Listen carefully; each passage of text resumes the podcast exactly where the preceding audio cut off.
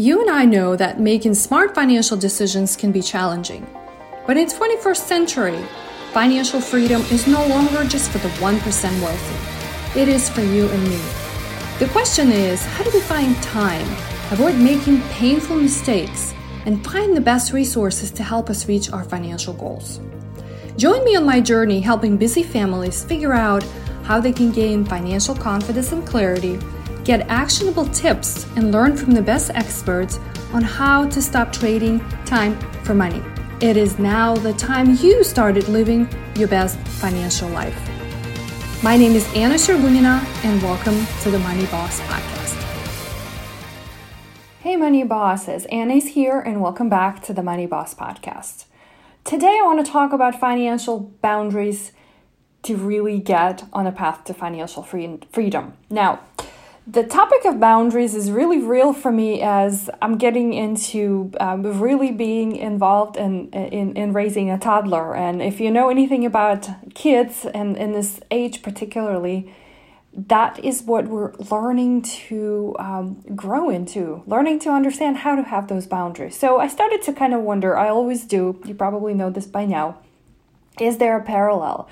And of course, I, you know, I'm seeing this more and more of how people struggle with money from all angles, like overspending, not saving enough, not paying attention to our finances. These are just some simple things that I know all of us struggle, me including in this group too, from time to time.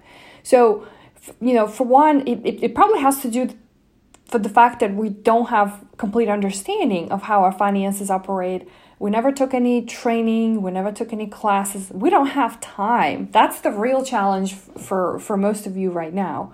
But I also I think that it's due to not really establishing a clear boundary with yourself of how you want to treat your money, what you want to do with it. So that's where we kind of start should dig into a little bit more and understand what, what is really happening. But the one good analogy too, again, I'm still still kind of uh, you know in the space of, of raising a child. But remember when you were a kid and parents used to create or set rules for us to do certain things or, or follow and it was like okay well you have to clean your room once a week or you've got to do your homework every night or read a book before you go to bed or when you got a little older you had cur- curfews like be home by 10 o'clock i mean looking back uh, it was really a good time you didn't have to think much. Yeah, it was tough because you didn't want to follow those boundaries or those rules. But now, being an adult, you realize, wow, that was really a time we didn't have to worry about those things. So, I want you to kind of start to see the parallel with this uh, when it comes to your finances. And don't get me wrong, having choices and, and flexibility are really great. But it can get so many of you in trouble from from derailing you from staying on track to achieve real financial freedom because that's ultimately what you want. So, these boundaries I'm talking about, even for your finances, really help you create the balance that you need to maximize, right? Quality versus quantity, right? In an overall life setting. So, I wanted to share with you a couple what I call money mantras, which will help you get in line with getting yourself on this path to financial freedom, right? It's a balancing act at the end of the day. So, and use use the ones that you really like to craft the framework or a mental framework that really enab- enables you to maximize the joy, the freedom, the happiness in your life. After all, what is financial freedom and how do you define it? But to me, it's living in alignment with the truth of who you are and what you really want to accomplish. I'm big on that really focusing on what are your goals. So, here are a couple things to kind of consider. Number one, I'd like to invite you to view financial planning as a form of self care. Yes, I do financial planning for a living, and it's a fun, fun, fun, enjoyable career for me, but for a lot of people, it's not.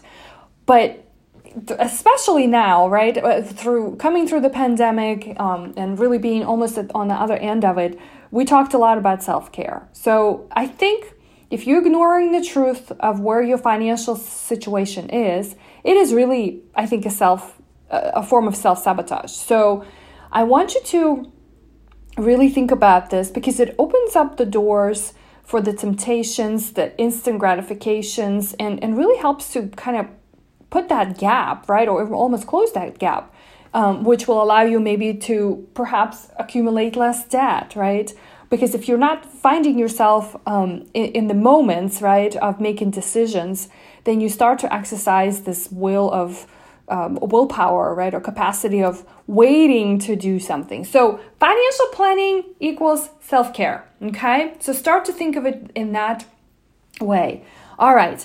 Number two, I want you to think about embracing these limits, right? These boundaries, especially finance, financial boundaries, as a form to really experience authentic joy. And setting these limits should really be the power to help you create the desires, right?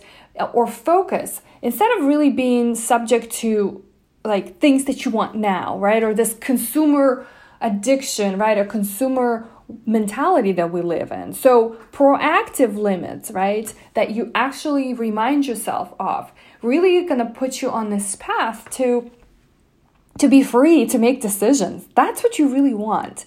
And when you have that choice, it I'm not talking about a lot of money. I'm not talking about a lot of income. I'm talking about choices.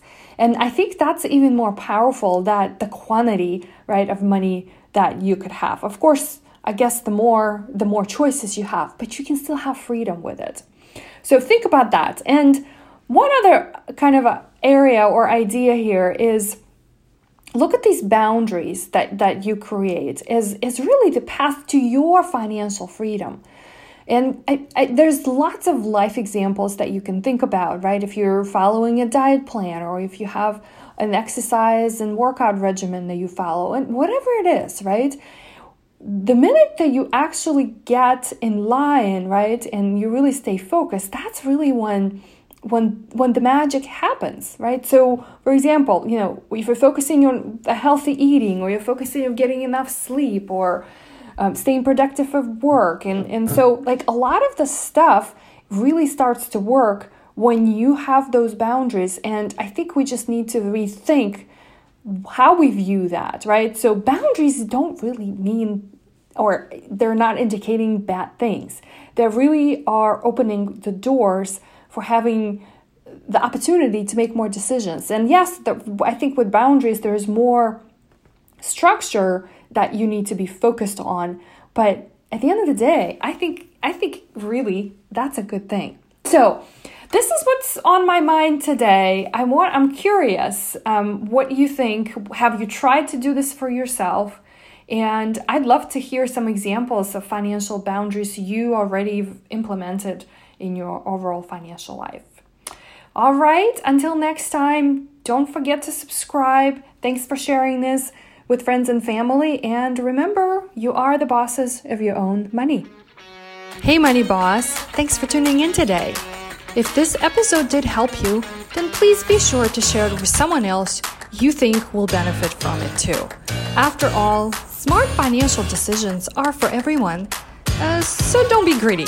I hope I can help you even further by sharing with you how thousands of clients I worked with in my career over the last 16 years created their very own successful financial lives on their terms. It's hard for me to do this over an audio, and if you are ready for the next chapter in your life, then be sure to go to mainstreet-money.com to get your free resource guide to help you begin correcting top six financial mistakes I see people make all the time, such as not having clear financial goals, not having a handle on spending or saving for the future, not knowing how to get rid of all the debts, and of course, not having a clear strategy or plan on how to protect your hard earned money. Until next time, remember you are the boss of your money.